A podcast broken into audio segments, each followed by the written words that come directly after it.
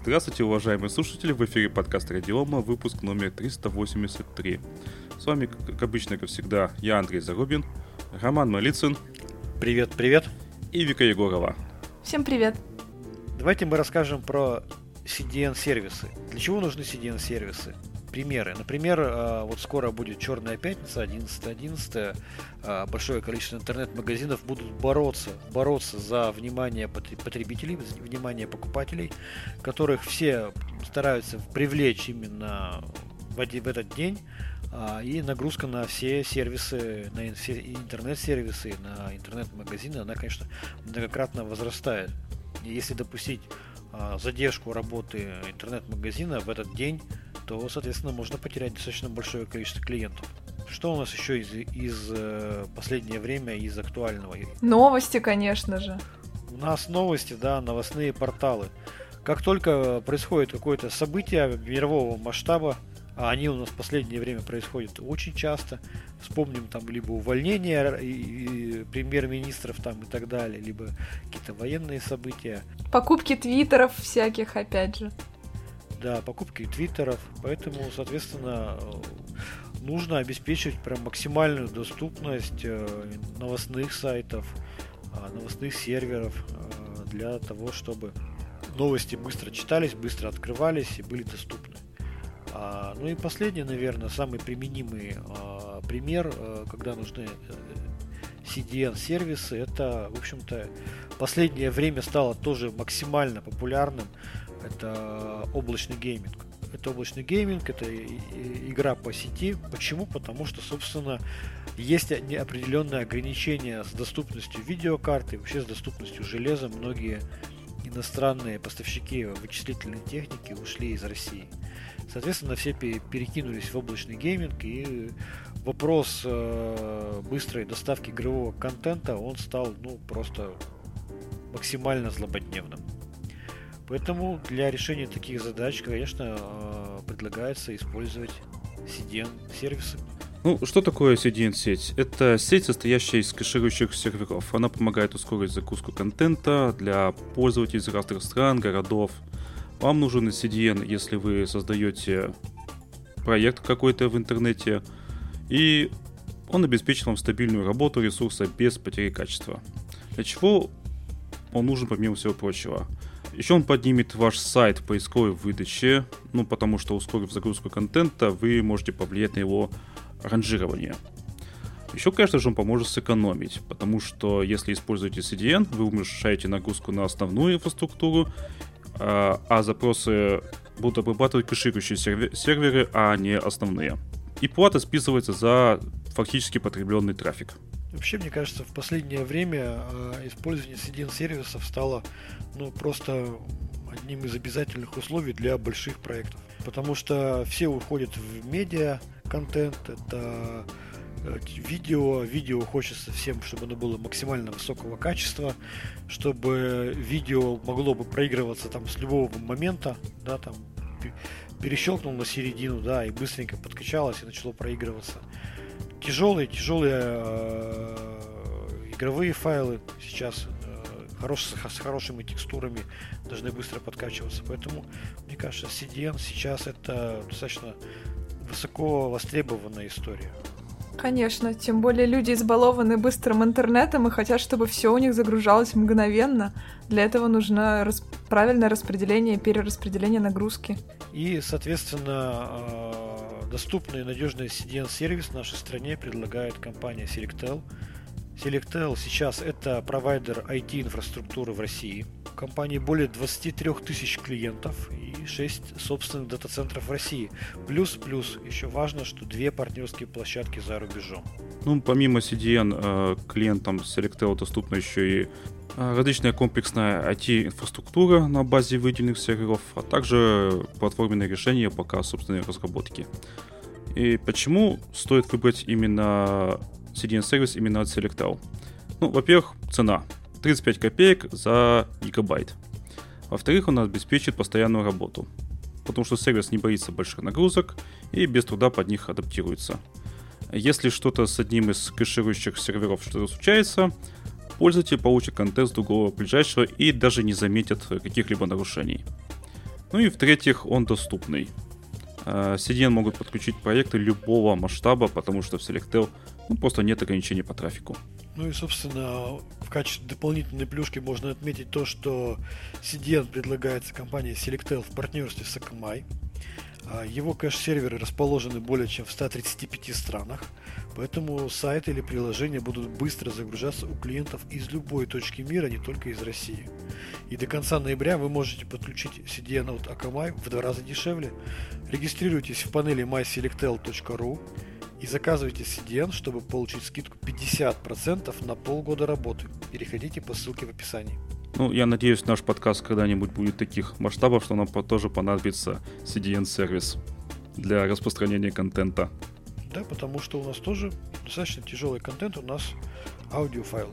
Да, и когда выпуск выходит, как раз вылетает нагрузка достаточно большая в момент выхода Потом, конечно, она снижается, но в момент выхода всем хочется, как уже Вика правильно сказала, мгновенной доставки контента, чтобы не ждать там чего-то. Подводя итог, э, хочется отметить, что если вы хотите повысить позицию сайта в поисковой выдаче за счет ускорения загрузки его контента, сэкономить на инфраструктуре и обеспечить постоянную доступность своего сервиса, можете рассмотреть возможность приобретения CDN-сервиса том числе от компании Selectel.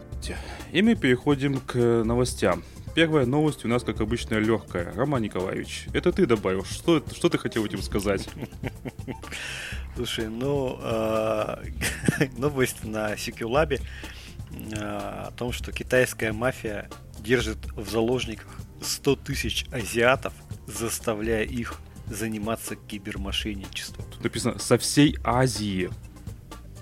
То есть, короче говоря, хакеров и кибермошенников ловят. Отбирают паспорт?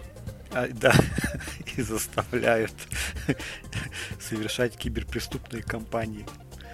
Значит, э, телефонное мошенничество, поддельные ставки на спорт, мошенничество с инвестициями и другие формы киберпреступлений. То есть, короче говоря, теперь у некоторых хакеров есть пытки за невыполнение плана – их продают другие банды и так далее. Ты знаешь, это настолько, как это, трешово, кринжово звучит, я не знаю, что одни преступники э, ловят других преступников, чтобы они совершали преступления. Это просто эпично. Они работают за миска рис, кошка-жена, Вообще, я сейчас да. подумала, что, может быть, вот эти вот мошенники, которые звонят нам, типа, из службы безопасности банка, может, их тоже держат в заложниках и заставляют это делать? Вот слушай, ну, и не удивлюсь. Заставляют работать в патагонных условиях, а, лишали еды, запирали в темноте, от, заставляли отжиматься. Ну, потому что, видимо, они не двигаются совсем, надо спортом заниматься а те, кто достигал поставленных целей и планов, награждались больш большей свободой, едой и контролем над другими жертвами. А кошка-жена? А насчет жены не написано кошка-жена. Еды побольше дают, и ходить подальше можно от стола, цепочка подлиннее. Жесть. Ну, звучит, конечно, совершенно трешово. 100 тысяч человек э, находятся в плену, и не как, не как обычно там э, мебель собирают или пельмени лепят, реально совершают киберпреступления. Кстати говоря, я видела новость, правда, не знаю, насколько это фейк или нет, но что-то это распространилось в последнее время в интернете, что, мол, вот эта вот китайская одежда с Аликой, с Шейной, и там на бирках э, надписи «Помогите нам, пожалуйста» и всякое такое. И начали появляться новости, Да-да-да. что там реально держат их в плену, заставляют работать. Ну, я не знаю, насколько это правда, на моих бирках вещей Шейна ничего такого нет, так что не знаю. Ну да, поэтому э, ну, получается так, что кибермошенничество стало а, вообще низкоквалифицированной какой-то работой, получается. Ну и то, что там процветает рабство, меня тоже на самом деле пугает. Ну, на самом деле, по Китай, как и по Россию, сейчас ничему верить нельзя. Например, когда товарищ Синий выходит на какую-нибудь конференцию, сразу появляются новости о том, что его сместили. Или Лучше. расстреляли из, да, из, да, э, да из Поэтому, может быть, там действительно какое-то количество людей удерживается вот незаконно, но чтобы 100 тысяч, еще и посчитали. Кстати, а кто посчитал? Мне вот интересно. А, Лос-Анджелес uh, Таймс. Нет, это понятно. А как, как они посчитали-то? То есть вот эти вот преступные синдикаты пригласили к себе журналиста Лос-Анджелес Таймс, провели по всем этим, значит, э, а, их заведениям, да, и дали посчитать. Наверное, так. Нет, тут говорят, правительство Камбоджи признает, что в компаниях участвует не более 100 тысяч рабочих. А, но при этом отрицает, что жертву удерживают насильно. Да. Короче, ну ничему верить нельзя, к сожалению. То есть вот новость вроде страшная, да, а мы понятия не имеем. Ситуация смешная, да? Просто мы даже не знаем, это правда или нет. Вот, вот такая вот ситуация теперь. А, Может быть, это полная чушь. Может быть, там Сейчас. частично правда. Может быть, там 100 человек удерживается. Может быть, А. еще что-то. Короче говоря, давай почитаем оригинал, статью в Лос-Анджелес Таймс. Так, уважаемым изданиям верить сейчас нельзя тоже. Увы, такая реальность.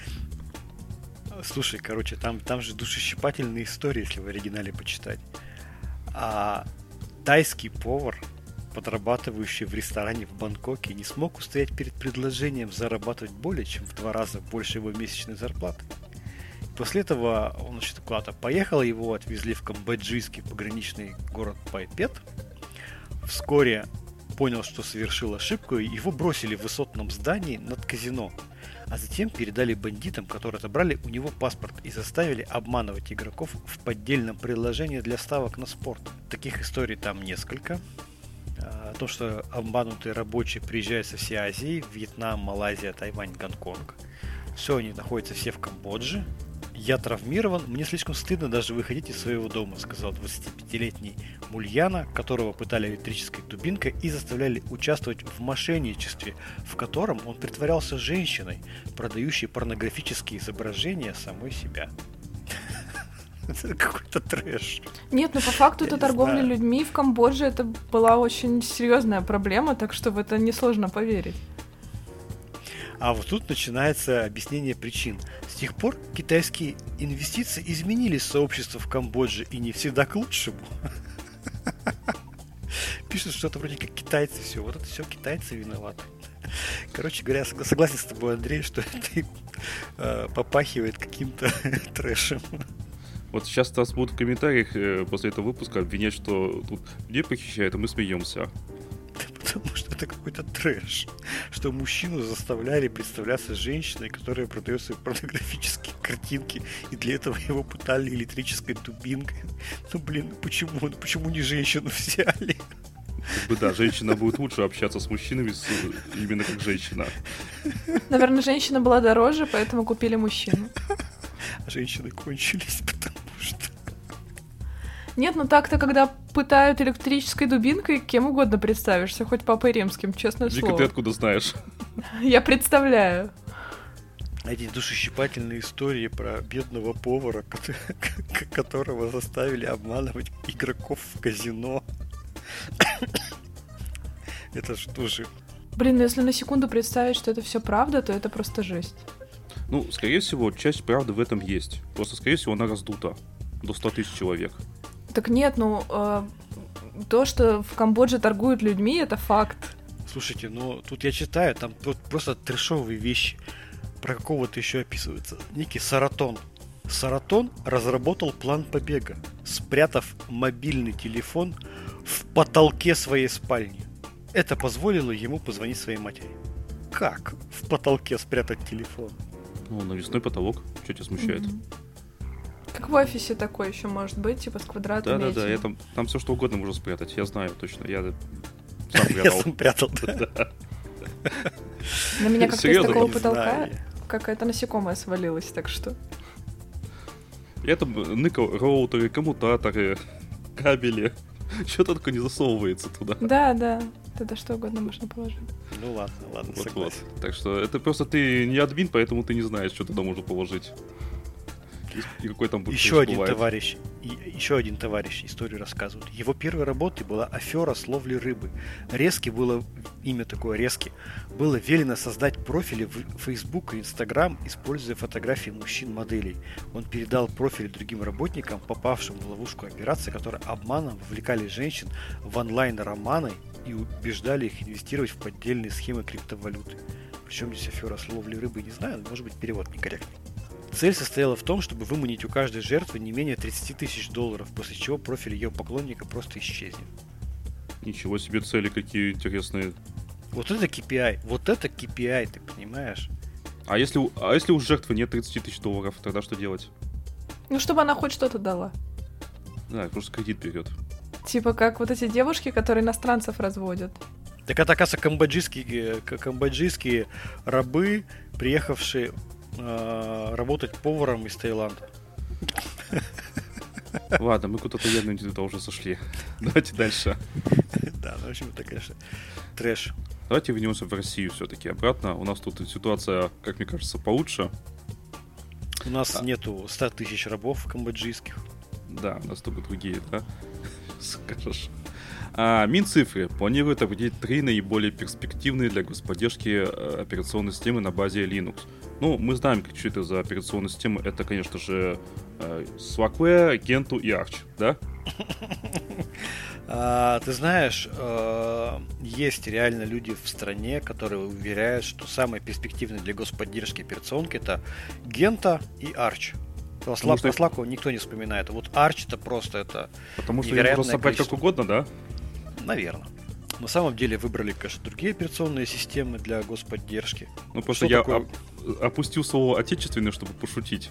Ну да. Что такое господдержка, по идее? Это те, э, на мой взгляд, как я это понимаю, что теперь эти операционные системы, а, на них рекомендовано а, ориентироваться другим разработчикам программного обеспечения. Ну, потому что, не знаю, многие знают, а многие, наверное, нет, что сейчас, когда какая-то официальная там компания разрабатывает свой коммерческий продукт под Linux, они в списке совместимости пишут там примерно 20-25 ли- совместимых Linux. Это, ну, там, например, VPN э, решения даже сертифицированные, это криптопровайдеры, которые должны работать везде. 20-25 Linux.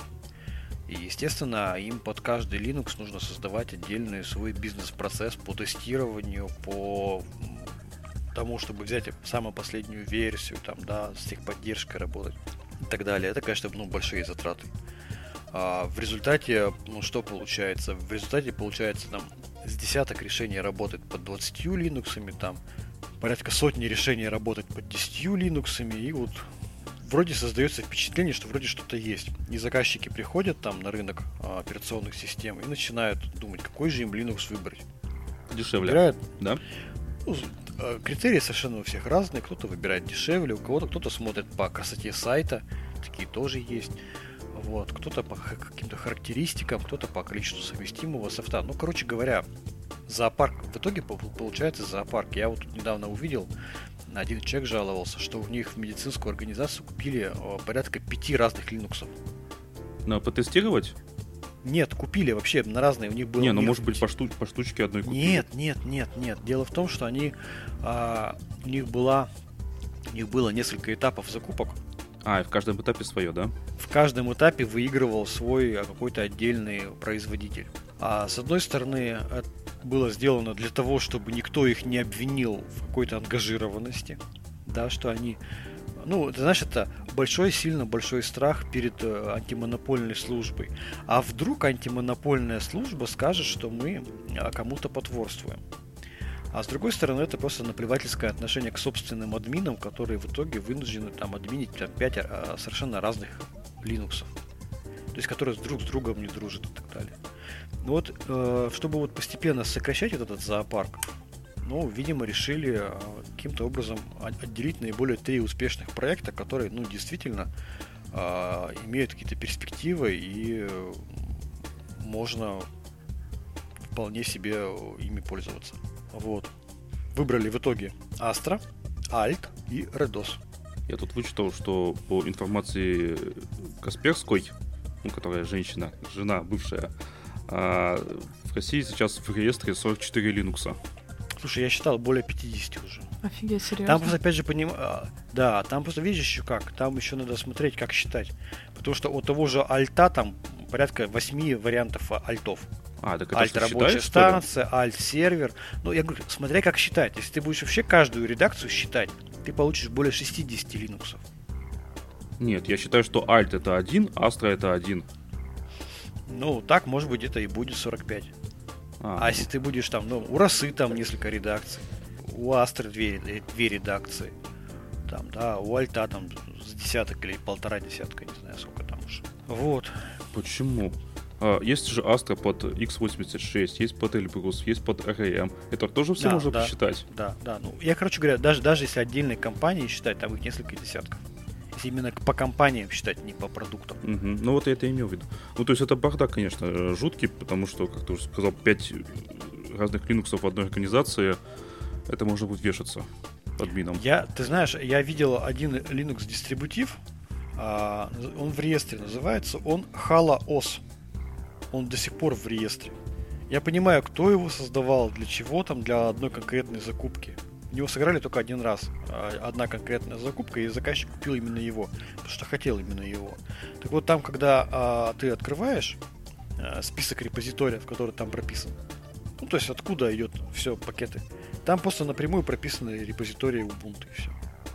А что То есть, в принципе, то есть там в принципе ничего российского нет. В принципе, кроме названия. Могли бы хотя бы склонировать репозиторий Ubuntu к себе. А, Даже этого не сейчас, сделали. да, сейчас, сейчас э, сайта вы не найдете этой операционной системы, хотя она до сих пор в реестре. У меня вот до сих пор вот вопрос. До, до, до, до, до- до какого момента эта вся история будет продолжаться. Вот. А так, да. Это все, все этот выбор проводил Центр компетенции по импортозамещению ВКТ. ЦКИ- ЦКИКТ.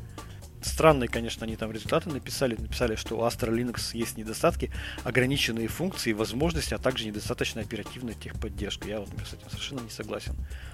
Оперативность техподдержки у нас ограничена SLA. SLA прописан где-то 2 часа, где-то 8 часов, где-то там 3 дня. Все по параметрам, все по критичности. А, и насчет ограниченной функции тоже не очень понятно, потому что Astra поддерживает все современные технологии, которые есть на рынке. Никаких проблем я не вижу. Не очень понятно, то есть, видимо, эксперты немножко переэкспертились. Ну, Я бы поспорил. я могу мне было предпо- бы- предположить. То есть вот есть Debian 11. Есть ведь? Мгм. А Astra на Debian 10. Да, ну тут смотри, ограниченные функции и возможности. Здесь ничего не говорится про э, старость там или новость пакетов, новизну пакетов. Я, я, я сказал, если было бы написано, что есть недостатки, связанные со старой пакетной базой, я бы тут да, сказал, ну, да, окей, да, это есть. Ну, я, кстати, А, сам сталкивался. Да, а недостатки с- э, с ограниченными функциями и возможностями, я, например, не согласен. Не знаю, складывается ощущение, что ограниченные функции это типа, когда человек там зашел под пользователем, у которого ограничены функции и возможности, и такой, ой, а почему я ничего не могу сделать в системе? Да, а то, что недостаточно оперативная техподдержка, я вот вообще с этим не согласен, потому что у Astra, на мой взгляд, сейчас самая крутая техподдержка среди российских производителей. да, Одна про из самых техподдержку крутых. обидно. Это просто, потому что это, не знаю, это, это- это ориентир, на который нужно сейчас ориентироваться. Если у Астры недостаточно оперативно, то я не знаю, что остальных. Вообще, я не знаю, кстати, ни одного вендора, я, может быть, ну, не прав, но из операционных систем, кто оказывает техподдержку первой и второй линии, не говоря о третьей. Про третью знаю, что оказывают, а первая, вторая, вот вопрос еще большой. Ну да ладно, это мое мнение, как бы, мнение экспертов, оно могло быть своим, а, как уж там они оценивали и насколько они обращали внимание на какие-то вещи. Но факт есть факт. Отобрали три Linux, Astra, Alt, RDOS. Ну, хорошо. Подожди, Будет а вот смотри, зоопарка. Вот как это все будет выглядеть? Вот, допустим, есть компания, ну пусть будет Касперский антивирус, да, чтобы далеко не ходить. А, Они будут готовить свой антивирус под э, три основных Linux, а на остальные будут плевать? Ты знаешь, я тебе сейчас скажу, что они готовят э, антивирус под Astra все. Ну, вот коммерческие, сертифицированные антивирус Нет, я, Касперского. я для примера сказал антивирус. То есть общий какой-то софт. Они А, будут расставлять слушай, я приоритеты по своей стратегии. Я не знаю, как будет. Почему? Потому что тут же может вся ситуация может пойти двумя путями. Либо это на это будут ориентироваться разработчики софта, а, либо за счет вот этого этих рекомендаций клиенты будут ну, покупать именно эти три варианта Linux, и тем самым разработчикам софта будет проще рынок оценить, объем рынка. Типа они видят, что клиенты покупают эти три Linux. Ну все, клиенты будут к ним приходить и они скажут, о, к нам пришли там Alt, э, люди с альтом, люди с, с RDOS, люди с Астрой. Поэтому мы будем делать под них.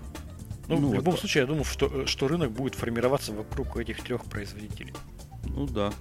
Потому что иначе действительно распыление, это штат тестировщиков, которые все хотят зарплату. А, уч- а умножаем на количество компаний, и тестировщиков становится в масштабах всей страны очень много. А с другой стороны, знаешь, я думаю, что даже хорошо в каком плане. А, я часто слышал, неоднократно точнее, слышал, что сейчас якобы Астра монополизирует себе полностью рынок. Типа, а вот остается одна Астра, и все прям вот Астра монополизирует.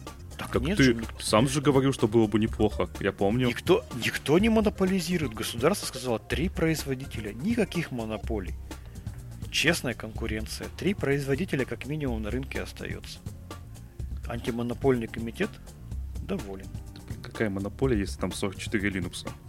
И я знаю, что еще и несколько Linux готовится на регистрацию в реестре от э, наших еще корпораций больших, которые хотят э, поиграться в создание собственных дистрибутивов. Ничего не имею против, свой дистрибутив создать в Linux несложно, поддерживать его немножко посложнее, но продавать его и при этом оказывать техподдержку, сопровождать в течение длительного жизненного цикла свой дистрибутив это задача намного сложнее, чем просто собрать, сделать свою сборку. Вот многие на этом моменте срезаются. Спрашивают у разработчиков, а что, сложно дистрибутив-то свой создать? Да, не сложно. А как поддерживать будем? Да, будем поддерживать, там пакетики обновлять, там название поменяем. Все отлично. Продаем. Продали там у клиента, слушайте, а вот тут мне что-то не нравится. И вот тут самое сложное-то начинается. 99% усилий. Ну, можно сказать, э, мы продали вам как есть. Слушай, я тут недавно увидел в сре- фразу какую-то, я не помню, точнее не какую-то, а увидел фразу одну, а, не помню сейчас сходу где, что некоторые разрабатывают свои дистрибутивы коммерческие а, на деньги инвесторов, а, держа в голове одну фразу «лишь бы не продать», лишь бы не попасть, не, не дойти до внедрения. Получить получили от инвесторов, да? Да, да, да. То есть те проекты, которые разрабатываются на деньги инвесторов, они вот некоторые такие, что деньги мы получим, но не дай бог дойти до внедрения. Будем бороться на конкурсах, но не сильно. Понятно, новая бизнес-модель такая, да? Угу. Ну, удобно, наверное, да. Да, ну в общем вот, три дистрибутива а, у нас теперь появляются, на которых ориентируется Минцифр. Что будет с остальными, я не знаю. А они, скорее всего, останутся, просто будут как-то для тех, кто хочет, ну, прям совсем подешевле, им не очень важна, допустим, техподдержка там. Мгм. Может быть, там э, на рабочем месте, допустим, нужно использовать какую-то одну единственную программу, какую-нибудь, допустим, информационную систему. И все. Слушай, ну я, ты Допустим. знаешь, я вообще очень скептически отношусь к этой идее про три операционные системы. Почему? Что я вообще не вижу смысла выбирать эти операционки. Ну, Обоснуй. потому что... Да легко. Потому что а, что такое операционка? Операционка это некий дистрибутив Linux. А клиенты себе все равно будут искать экосистему продуктов. И побеждать будет какая-то экосистема решений. Большие корпорации, да, естественно, им нужен домен, почта, бэкапы, э, еще чего-то всякого, там база данных, удаленные рабочие столы, а маленькие, А тебе объясню. Вот хорошо, хорошо, ты вот меня не, не это самое не захотел услышать. Давайте я поясню на более понятном примере. давай, Ты когда-нибудь слышал про такой сервис, как агрегаторы такси? конечно, Вот раньше в каждом городе были свои агрегаторы такси. в нашем до сих пор есть. Вот, наш, в вашем до сих пор есть. А Вообще есть такой большой агрегатор такси, который называется Яндекс Такси, Мгм. который входит в большую экосистему Яндекса, где Яндекс Еда, Яндекс Лавка и прочие, прочие другие удовольствия. И ты платишь там, как условные там 100 рублей, 99 рублей в месяц, там получаешь Яндекс Плюс, тебе еще скидосики, скидочки везде. Так вот эта экосистема, она реально забирает рынок агрегаторов такси. Просто по всем городам. Просто да, в мелких городах еще остались там так- такси волна, там, такси там каблучок или еще что. У нас есть такси Максим. Такси Максим еще где-то есть. А ты видел, как такси Максим жаловалась на Яндекс Такси и пыталась э, Да, заявить да, я где-то что-то видел. Да, да потому что я прекрасное такси Максим, я ничего не имею против, сам много лет пользовался им, но реально люди выбирают экосистему. Ну, конечно. И представь себе, вот представь себе, у тебя есть с одной стороны экосистема Яндекса, а с другой стороны агрегатор такси Волна в одном из маленьких городов России. И, значит, Минтран, Мин- Минтранспорта решает э, выбрать э, три наиболее хороших, правильных агрегаторов такси, которые нужно поддержать. Они, естественно, выбирают Яндекс Такси, они выбирают Яндекс о, Такси Волна где-нибудь там в Ялте и выбирают а, такси Максим. И что ты толку от того, что ты выбрал? Ну, люди, если будут выбирать экосистему, от того, что ты выбрал, ну, ты сыграл в какую-то, знаешь, имитацию а, конкуренции. Люди все равно выберут экосистему продуктов. И хоть ты сколько там не, не выбирай а, этого, этого агрегатора такси. То же самая ситуация с Linux. Дистрибутивы Linux, вот если совсем глобально смотреть, ну плюс-минус одинаково. Там нету таких кардинальных отличий, как между Windows и Linux. Примерно все то же самое, POSIX, там, стандартом и так далее. Люди выберут все равно экосистему продуктов, экосистему решений. Когда ты поставил один дистрибутив, и под него есть почтовый сервер, там, система резервного копирования, там, виртуализации, много-много я, я тебя понял. Но мы говорим о тех, у кого хватает на все это денег. Там же э, всю эту экосистему поставить, это десятки миллионов. Я тебя умоляю. Вопрос, сколько стоит, это вопрос коммерческий. И Но... любой коммерсант понимает, как взять максимальное количество денег именно с этого клиента. Они договорятся скидочка, рассрочечка, э, специальная цена под проект. Это все вещи, которые управляемые в рамках э, коммерческого проекта. Поэтому нет, не, не надо думать, что экосистему будут выбирать только те, у кого есть деньги. Маленькая а, организация, состоящая из 10 человек, купит э, самый дешевый Linux. Да не будет этого все равно. Коммерсанты все равно придут и договорятся выдадут цены под проект. И человек заплатит на 50 рублей дороже. Все. Я, я думаю, что в перспективе будет именно так. Но это мое личное мнение. Просто даже что... не, небольшие компании, допустим, человек на 200, там вообще, в принципе, не хотят платить. Там все пиратское. Да, есть такие. Я знаю, есть э, некоторое количество компаний, организаций, точнее, госорганизаций, которые выбрали следующий путь. Спасение из э, ситуации, связанные с переходом на Linux, что они делают? Они обязаны купить российский Linux. Взять его обязаны. В реестре есть бесплатный Linux 1 для организации, Calculate. Угу, они берут кальку, Calculate. Привет ребятам из кальки, я вас уважаю, ценю, хорошая команда. Вот.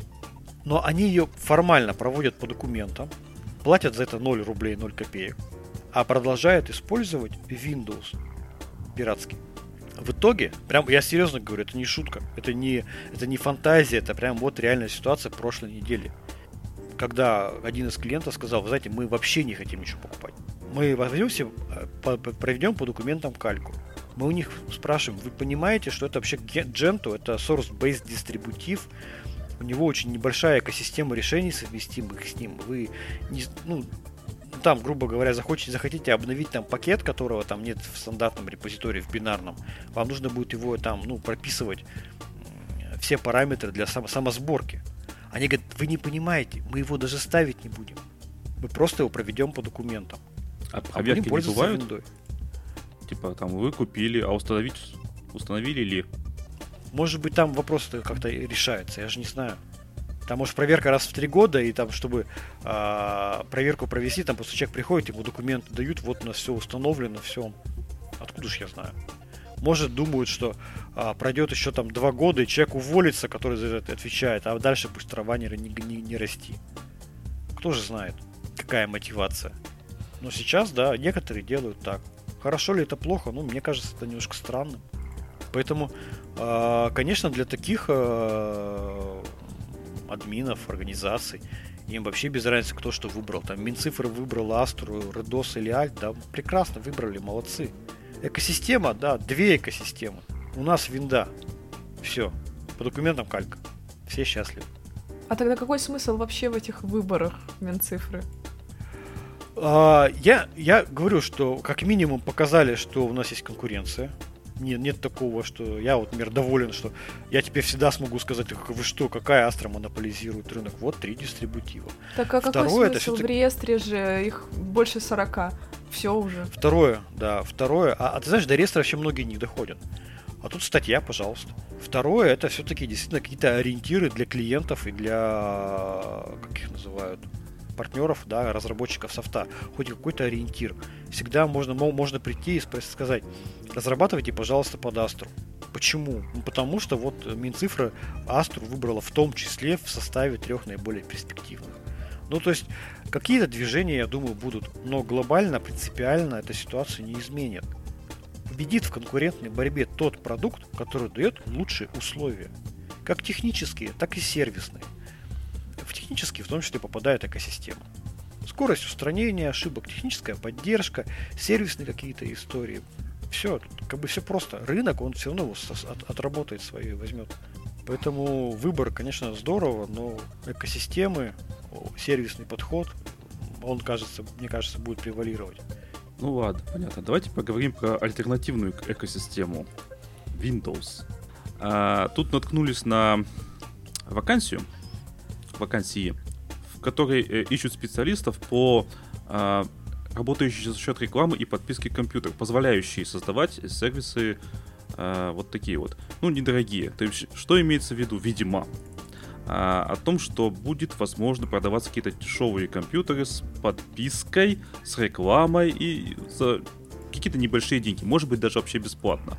А, разговоры об этом шли уже на самом деле достаточно давно, потому что почему бы и нет, потому что Windows 10 было обновление бесплатное, до Windows 11 обновление бесплатное, а, macOS обновление всегда бесплатное, да, то есть э, бизнес-модель уже есть, она отработана, почему бы не пойти дальше? Подписка. Да, правильно ведь? Чтобы недорого было, чтобы человек мог задорого там купить своему ребенку, допустим, компьютер какой-нибудь недорогой, типа хампука, что ли, в этом, что-то в этом духе. И чтобы он там учился, допустим. Ну, как вам такая модель? Мне кажется, это крутая идея. Ну, в общем-то, да. Я не вижу никаких подводных камней, пусть будет реклама. Ну, в общем-то, да. Почему бы и нет, действительно. Вы же видели э, вторую-то часть этой истории, э, немножко с другой стороны, о том, что Linux Ubuntu стала спамить рекламы прямо в командной строке. Видели. Видели, да? А теперь у нас в Linux, в Ubuntu появляется реклама, там рекламируется свой сервис расширенных обновлений Ubuntu Pro которые за деньги пользователей, подписавшиеся на Ubuntu Pro, могут получать, помимо прочего, 10 лет обновлений пакетов и систем безопасности. Ну а что, первый раз что ли? Вот, допустим, есть гипервизор Proxmox. Ты когда в него логинишься, у тебя каждый раз показывает всплывающее сообщение, что у вас, видите ли, нет подписки. Как это так? Ай-яй-яй, ай-яй-яй. Блин, Тоже а что плохого-то? Пусть зарабатывают на рекламе. Слушай, я, я же не спорю. Я считаю, что вообще все идет на подписку. У нас сейчас вот по подписке можно получить практически все. Еду, такси, что угодно. Вот захотел какую-то купить там, я не знаю, даже эту, как она называется, какая-то там электронику какую-то уже можно по подписке брать себе. Но все равно все идет в подписку, потому что один раз продав лицензию, да, и потом подписавшись еще на 5 лет сопровождения этого продукта, ты реально попадаешь на деньги. То есть ты не сможешь нормально сопровождать продукт 5 лет, продав один раз лицензию там, за 100 рублей.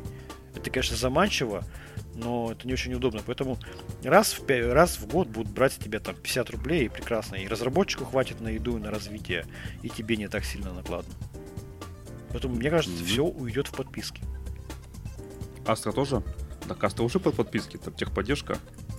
А, слушай, ну есть же, да, срочные лицензии, да, которые выдаются на срок. Там, Кстати, да, да год, точно. Два.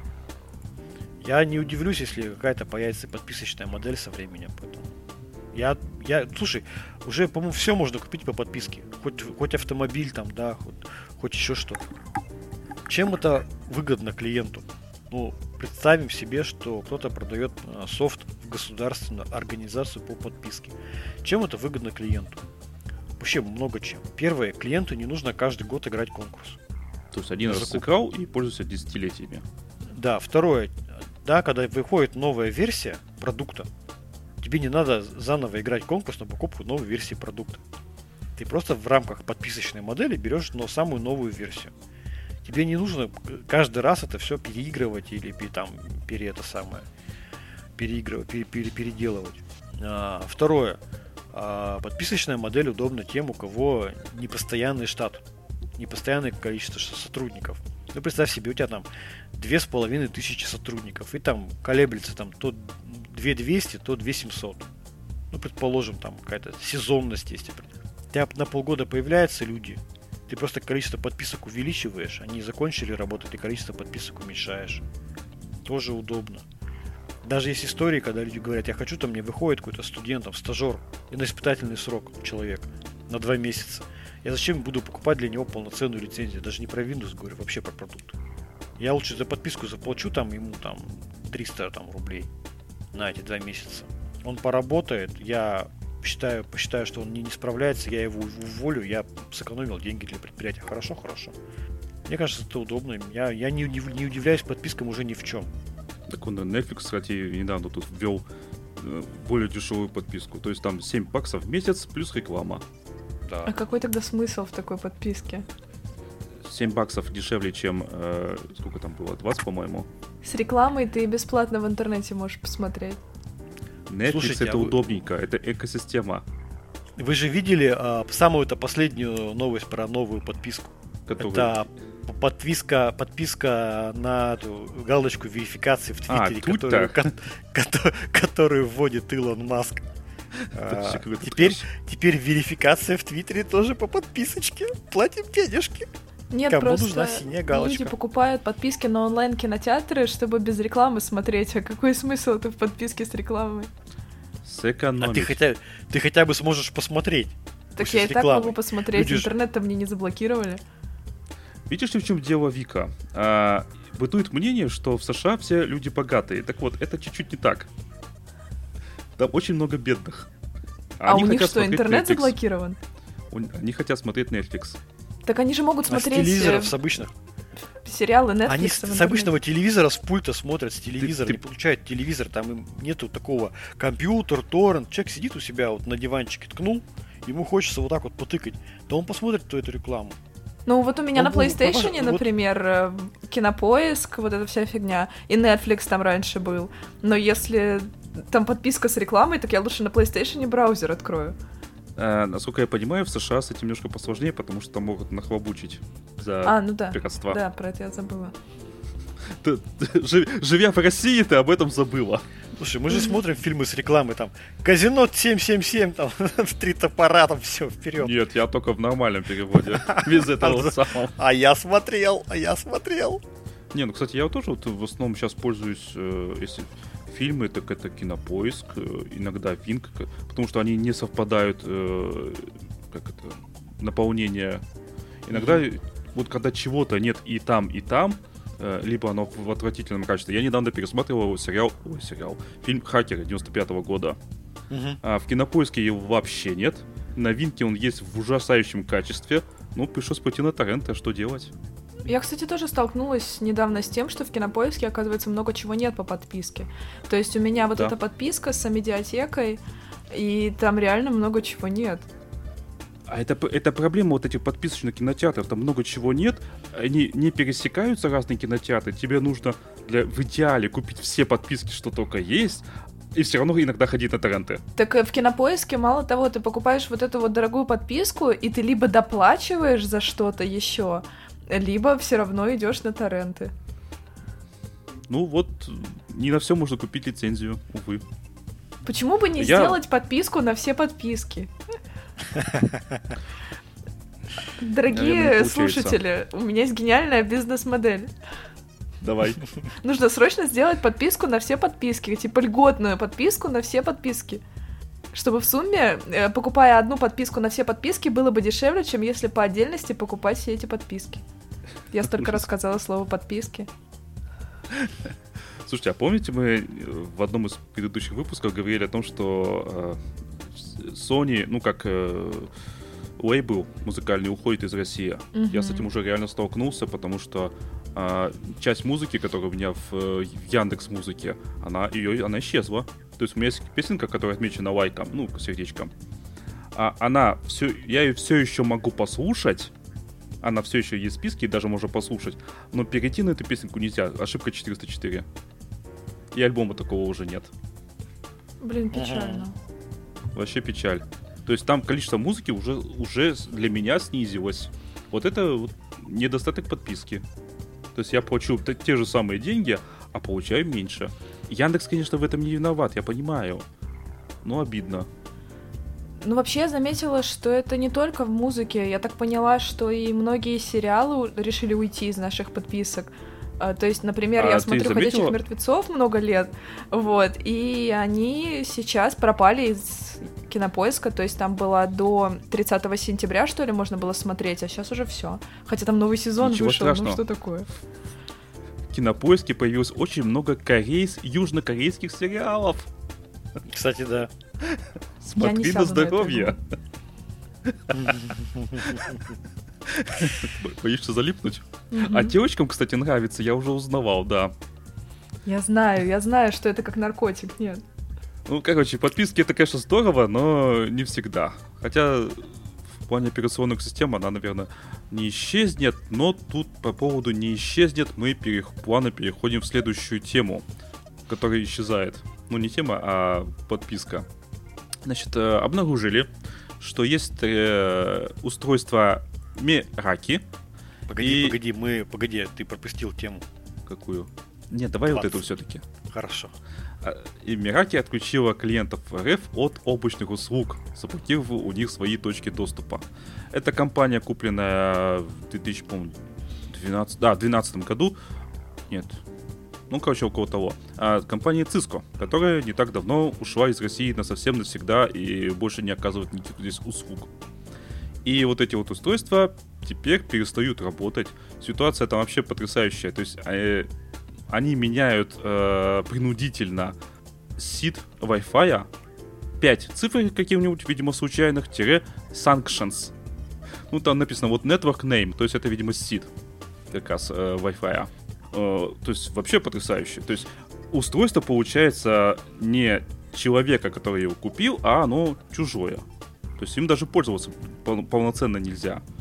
Вот цена, даже не подписка, это, видимо... То есть, ты, то есть ты, ты, ты покупал устройство, да, покупал его в собственность, а Конечно. оказалось, ты его купил не в собственность, это была подписочка. Да, только с единовременной платой. Вот такая да, вот да, подписка. Да, ну, классно. Надежно, сил нет. Угу. Ой, да, как дальше жить? Вот, кстати, мы тут э, в, в предыдущем выпуске говорили про Huawei, и нам один из наших э, слушателей сказал, что про Huawei тоже все не, далеко не радужно, что он пишет про коммутаторы. Например, э, работает вроде нормально. А, решили поставить в стек второй, и начались флапы сети. Поддержка говорит обновить прошивку. Работало, работало, и вдруг обновление управления подписывал SSH. Только в интерфейс кое-как шевелится. Надо перезагрузить, а от него зависит аптайм всей системы. Перезаг... Перезагрузка несколько минут простой, и опять для того, чтобы не повторилось, обновите прошивку. То есть э, везде есть свои проблемы, но тоже технические проблемы. Что меня это удивило, потому что Huawei как бы, ну, сейчас лидер в определенных областях сети, сетевых, ну, то есть 5G те же самые, 4G тот же самый. И вот такие вот проблемы. Как они живут с этим, не очень понятно. Но это все равно лучше, чем когда ваше устройство вот так вот может быть заблокировано. Тем более, что некоторые сейчас могут попробовать купиться оборудованием Cisco, и вот могут прийти вот к такому, например, варианту. Тут уже ничего не стесняются, судя по всему. А что стесняться, mm-hmm. правда? Мы же под санкциями тех, кто под санкциями, можно как угодно э, бить, угнетать, я бы сказал, абьюзить. Угу, булить, да? Да-да-да. Отличное устройство, да. Отличная техподдержка, отличная надежность компании. Они показали, как вот, как вот они относятся к своим клиентам. Молодцы. Минцифра же не просто так э, сказал, что мы не будем обратно возвращаться на оборудование Cisco. Вот, пожалуйста, вот подтверждение, Мин, что Мин, это... Мин, Минпромторг, прошу а, прощения. Да, Минпромторг, да. извиняюсь. А, пожалуйста, подтверждение, что действительно так делать нельзя. Нельзя переходить обратно на Cisco, даже если они захотят там как-то вернуться потихонечку. Нельзя. Это самоубийство. Даже если ну, бы им разрешили, может... мне кажется, после такого как-то глупо возвращаться. Вы буквально наплевали на всех пользователей. И потом решили вернуться и снова взять с них денег, что ли? А люди дураки? админы, есть админы, которые привыкли работать годами на Cisco, они кроме Cisco... Если них... админ ничего другого не знает, ему какой вариант? Пойми. Стена в сертификатах Cisco. Нет, я знаю, вот смотри, мы в прошлый раз это обсуждали, что люди не любят новое, но после такого... Вика, вот смотри, у человека очень простая дилемма. Он умеет только в Cisco. Все. Я знаю. Его дилемма следующая. Погоди, дай, дай, дай, дай скажу. Либо купить Cisco и сколько-то времени на удачу проработать, либо просто уволиться. Ну, потому что он в другое не умеет. Понимаешь? Либо учиться, а учиться лю- люди обычно не хотят. Нет, я понимаю, но одно дело, когда компании просто уходят, а другое дело, когда они вот так вот отнимают вещи буквально, за которые ты заплатил. Так они отнимают у компании, а не у, не у админа. Админ скажет, ну я не виноват. Кто же знал, что так получится? Это же Cisco, надежно. Руководство компании обычно, вот про такие дела, они же не будут знать. Они не будут читать новости с Хабра. Это админ будет читать. Админ может забить по-тихому. Печально все это. Поэтому, поэтому для того, чтобы а, руководители организаций не оказались в ситуации, когда а, им закупают технические специалисты что-то такое, чего потом будет больно. Например, потому что оно не будет просто работать и будет потраченный бюджет. А, следующая новость у нас. А, в России будут создавать реестр недружественных правообладателей. Ну, видимо, в какой-то момент э, руководство страны устало от этой всей истории о том, что а, кто-то на местах покупает э, продукты, которые потом не работают. Ну и, видимо, будут создавать реестр а, недружественных правообладателей. Там будет список того, кто продает и потом разрывает Уходит. контракты. Да. Не возвращает деньги. И ст- становится проще руководителям а, организаций, которые не являются специалистами в этой отрасли. Говорит, пожалуйста, закупайте все, кроме тех, кто есть в этом списке. Все. Все просто. Умеешь ты, не умеешь, нравится тебе, не нравится. Ну, если есть риск того, что эта компания тебе никаким образом а, не, не даст гарантий, то ну, будет создаваться такой реестр. А, Два критерия предлагается. Первое. А, Если для включения, чтобы, что, как говорится, что нужно да, для того, чтобы попасть в список недружественных правообладателей. Первое это поддержка санкций при помощи реализации своих прав на интеллектуальную собственность. Сейчас, я так понимаю, отсутствие там сервиса или там а, как раз вот как в предыдущей новости о кирпичивании устройств. А, И второе, дискриминация территории России в отношении доступности правообладателя и его товаров. Это когда просто не продают на территории России.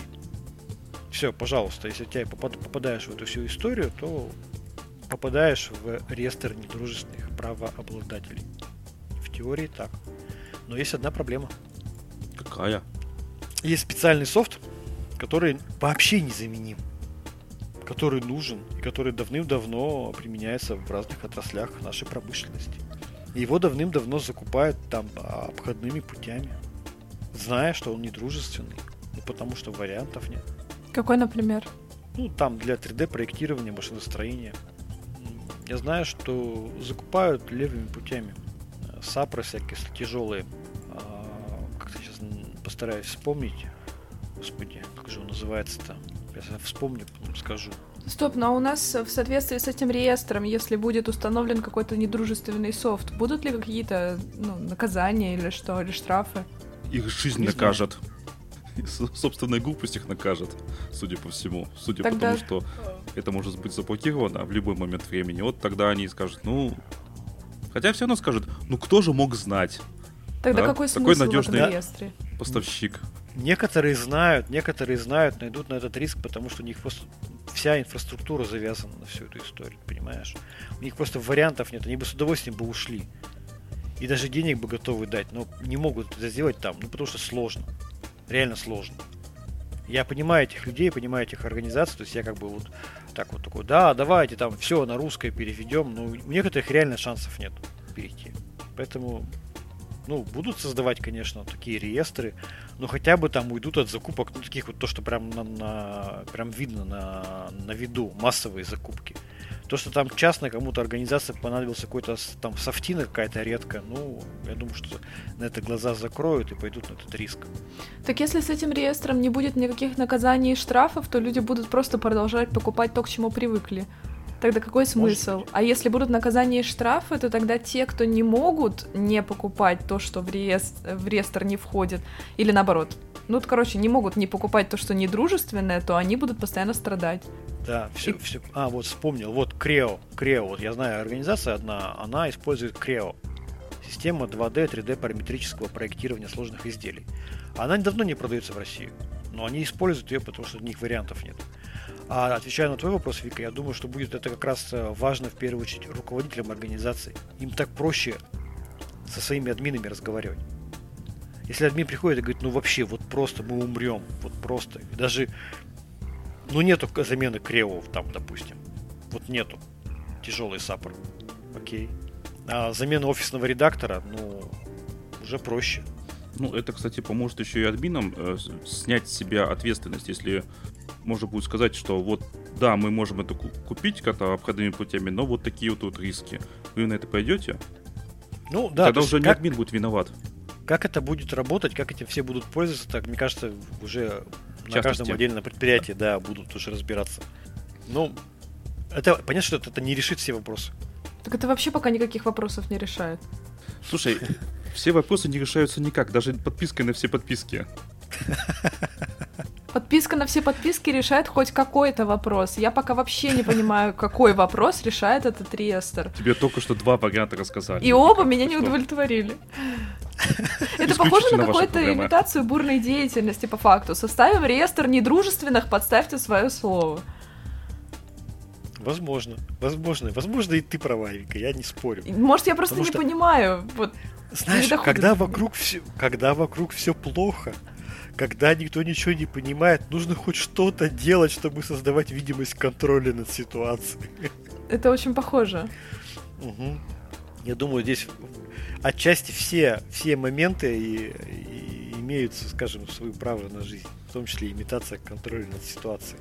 Тут написано, что управляющий партнер э, Семенов энд э, Певснех, господи, что это, а, назвал идею реестра контрпродуктивной и в определенном смысле опасной.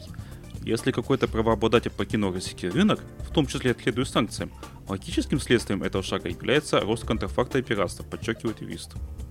А дополнительное ужесточение регулирования приведет лишь к усилению проблемы. То есть он считает, что это лишний раз приведет э, к росту контрафакта и пиратства. Ну, я не, не вижу взаимосвязи в данном Я случае. Я тоже не понимаю связи между причиной и следствием. Знаете, кстати, кстати, кстати, есть момент юридический. Он такой, знаешь, такая с натяжечкой большой, но тем не менее. А, дело в том, что уголовное дело по контрафакту, ну, если ты используешь пиратский софт, оно может быть возбуждено только по заявлению правообладателя. А, точно, я где-то читал об этом. То есть, если правообладатель заявляет о том, что твой софт используется там не, лицензи... не ну, пиратским образом, ты можешь как бы возбудить уголовное дело. А если правообладатель ушел с рынка, а тут что? А он будет заявлять, а имеет ли он право заявлять? Вот не факт, что он имеет право заявлять.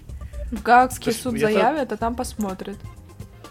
Может быть, может быть. Но в российский суд у меня вот вопрос есть определенный. Да, он заявит даже... в какой-нибудь гаагский суд, а у нас в стране просто не признают его заключение. Да, да, Пока. это, знаешь, такая очень интересная правовая коллизия. Я вот, как бывший юрист, мне вот очень интересно посмотреть, как такие ситуации будут расшиваться. А, когда а, нету заявления правообладателя, а тогда с какого перепуга софт считается контрафактом? Ну так вот, наказание как какое? Где это наказание? Нет наказания. Так а административное наказание, нет? Типа штраф?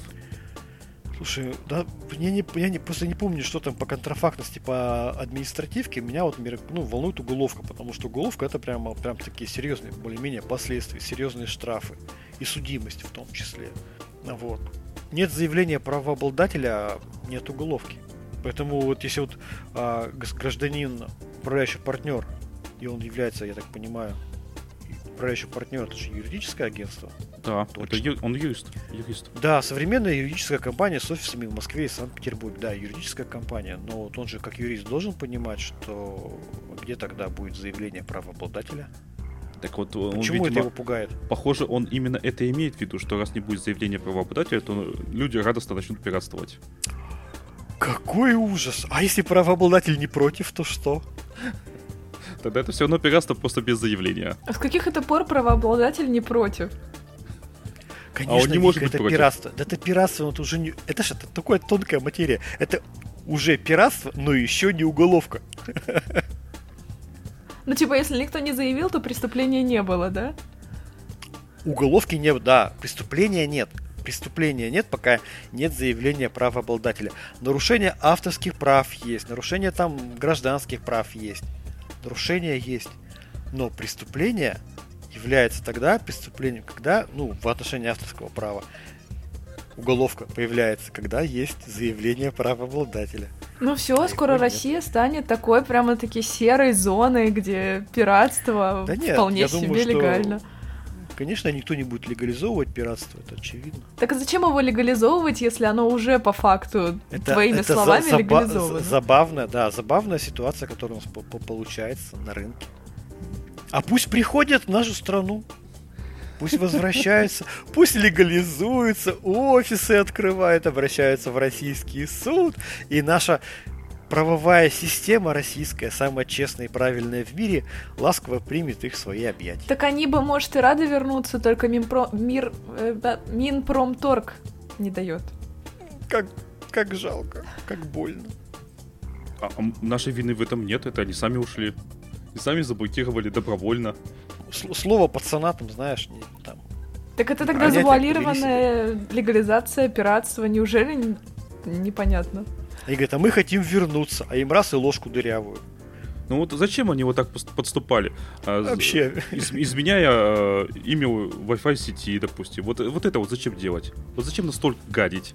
Зачем показывать себя вот именно настолько ненадежными а, партнерами, ненадежными поставщиками? Ну, так-то это может вообще в любой стране сыграть. Вот зачем эта демонстра- демонстрация это была? С какой целью они это сделали? Они же могли просто сказать, все, мы больше не продаем, и до свидания. И все. Вот Микротик же как сделал э, это самое. Они просто перестали продавать в России свои устройства. И все, никаких проблем. Не знаю, мне тоже непонятно, если честно. Там в комментах на Хабре под той статьей про роутер пишут, что вот, наоборот, надо поддержать компанию, которая, несмотря на потери в прибыли, придерживается своих убеждений, э, своей позиции. Но это странно и как-то по-детски глупо показывать вот так свою позицию. Типа, а, вы плохие, поэтому мы заберем у вас роутеры. И вообще не играй в мои игрушки и не писай в мой горшок. Вот так это выглядит. Ну да, я почему-то согласен как-то слишком пока- показушно. И слишком как-то не... Ну, не по-взрослому, да, я согласен. Ну просто они могли продемонстрировать свою позицию, если она у них действительно есть как-то иначе. А не отбирать у обычных пользователей роутеры вот таким образом. Они бы еще домой к нему пришли и отняли. Ну, значит, эти люди э, очень не, не любят Россию, может быть, ненавидят. Персонально, скажем так, э, Россию, как страну. Но Прямо это так. же, ну, как страну хорошо, но это же твои клиенты. По сути, а, у вас есть с ними договор. все, договор раз- из- из-за санкций разрывается в одностороннем порядке. Интересно, кстати, как это должно работать. Договор, если разрывается, значит, эм, этому чуваку должны деньги вернуть за подписку или за вот это вот неиспользованный срок поддержки Ну, или вообще, там в юридическом мире, да. Ну, Red Hat Но вернул право, деньги. право, же, право здесь не работает. К сожалению. А что тогда работает? Это какой-то пещерный мир, если вдруг резко перестает работать право, законодательство, и можно делать Право, что право сильного работает. Да. Право сильного будет всегда Реально. работать. Знаешь, дубинка, у кого дубинка, то ты прав. Реально, как- просто возвращаемся к какому-то пещерному миру. Зачем нам А, вообще знаешь, а тогда мы, законы? а, а, оказывается, мы не- недалеко от него ушли, в принципе. Тогда. Ну вот когда я в прошлом выпуске мы говорили, ну, что там в Твиттере приспустили вожжи чуть-чуть, э, убрали эту модерацию, люди начали писать всякие гадости, причем тысячами. Ну, то есть налет э, цивилизованности слетел мгновенно. Ну ладно, гадости в интернете это еще одно. Здесь все-таки законы как-то не особо на это распространяются, на то, что ты сказал, написал в интернете. Можешь пойти на заборе написать. Хотя на заборе вроде как это уже может быть какой-нибудь э, Если забор частная собственность, то ты портишь, занимаешься порчей частной собственности. Да, да, или вандализм еще, не дай бог. Ладно, но в интернете это можно гадости писать. А, смотря где. Если ты нарушаешь а, правила этой площадки, то нет, не можешь. В общем, мы осуждаем действия одностороннего расторжения контрактов. Мы считаем, что право что контракт и договор это священная история, их нельзя нарушать. Осуждаем иностранных производителей. А, желаем им счастья, удачи. И на этом, наверное, нам надо завершать подкаст. Да, с вами был подкаст Радиома, э, выпуск номер 383. С вами были, как обычно, как всегда, я, Андрей Зарубин, Роман Малицын. Пока-пока. И Вика Егорова. Всем пока. Пока.